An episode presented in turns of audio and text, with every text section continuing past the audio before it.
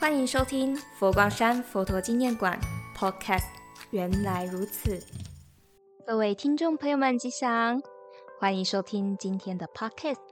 今天要带大家来体认星云大师给的慈悲。咦，什么是给的慈悲？佛陀纪念馆让来馆的人可以享受双手抄写流传千年的经文。享受双脚走在蓊郁绿林的步道，享受微风吹动菩提树沙沙作响的声音，享受眼睛能看见文物史迹以及尽收眼底的美景和各种丰富的活动。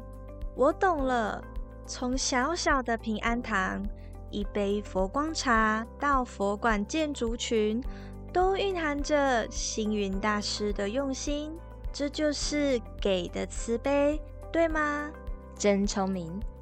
佛陀纪念馆是国际性博物馆，是文化景观，是一座属于现代人心的佛教殿堂，处处都可以看到大师生命中带给人的欢喜及慈悲。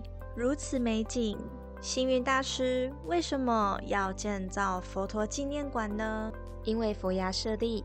佛陀的真身舍利是稀世之宝，新建佛馆有更深层的用心，是希望展现佛法，净化人心，启迪众生的慈悲之心。我不太明白，博物馆怎么展现佛法，又如何净化心灵呢？那得从佛牙舍利说起。一九九八年，星云大师在印度传法。对汉传、南传及藏传佛教的贡献被大家看见了。年事已高的贡格多杰仁波切就决定将秘藏三十年的佛牙舍利托付给大师。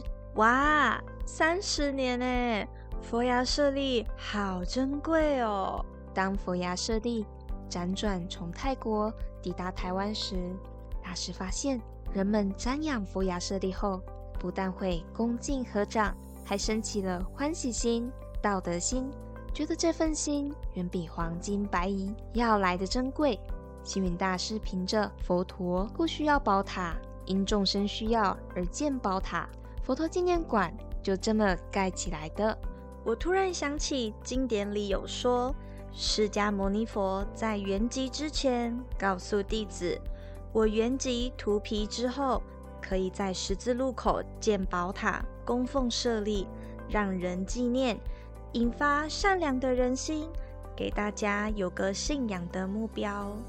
人们借由礼拜舍利，众善奉行，口说赞叹的语言，说好话，热心公益，做好事，心地柔软，关爱社会，存好心，那么世界会和平，人们的生活就会安稳。快乐。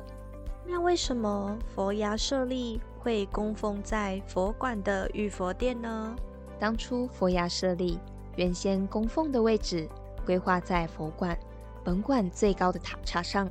年高近八十五岁的大师实地场勘后，就和弟子说：“那一些老菩萨要来礼拜佛陀真身舍利，会有六个子孙如你们一样推着我上来吗？”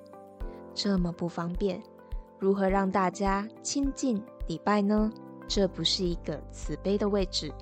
那哪里才是最慈悲的位置呢？超乎想象，佛教的圣物会供奉在本馆最底层的位置——地下室。无论推着娃娃车或坐着轮椅的人，只要不便者，法师会指引从无障碍通道，可以进到玉佛殿。礼拜佛陀真身舍利，从此大师将佛牙舍利定名为佛陀真身舍利。如果我想更了解这背后的故事，要从哪里看呢？你可以到佛馆四给塔去看，向《星云大师学管理》这本书。下集我们将会有更精彩的内容要与你们分享。祝福大家人和安康。富乐吉祥。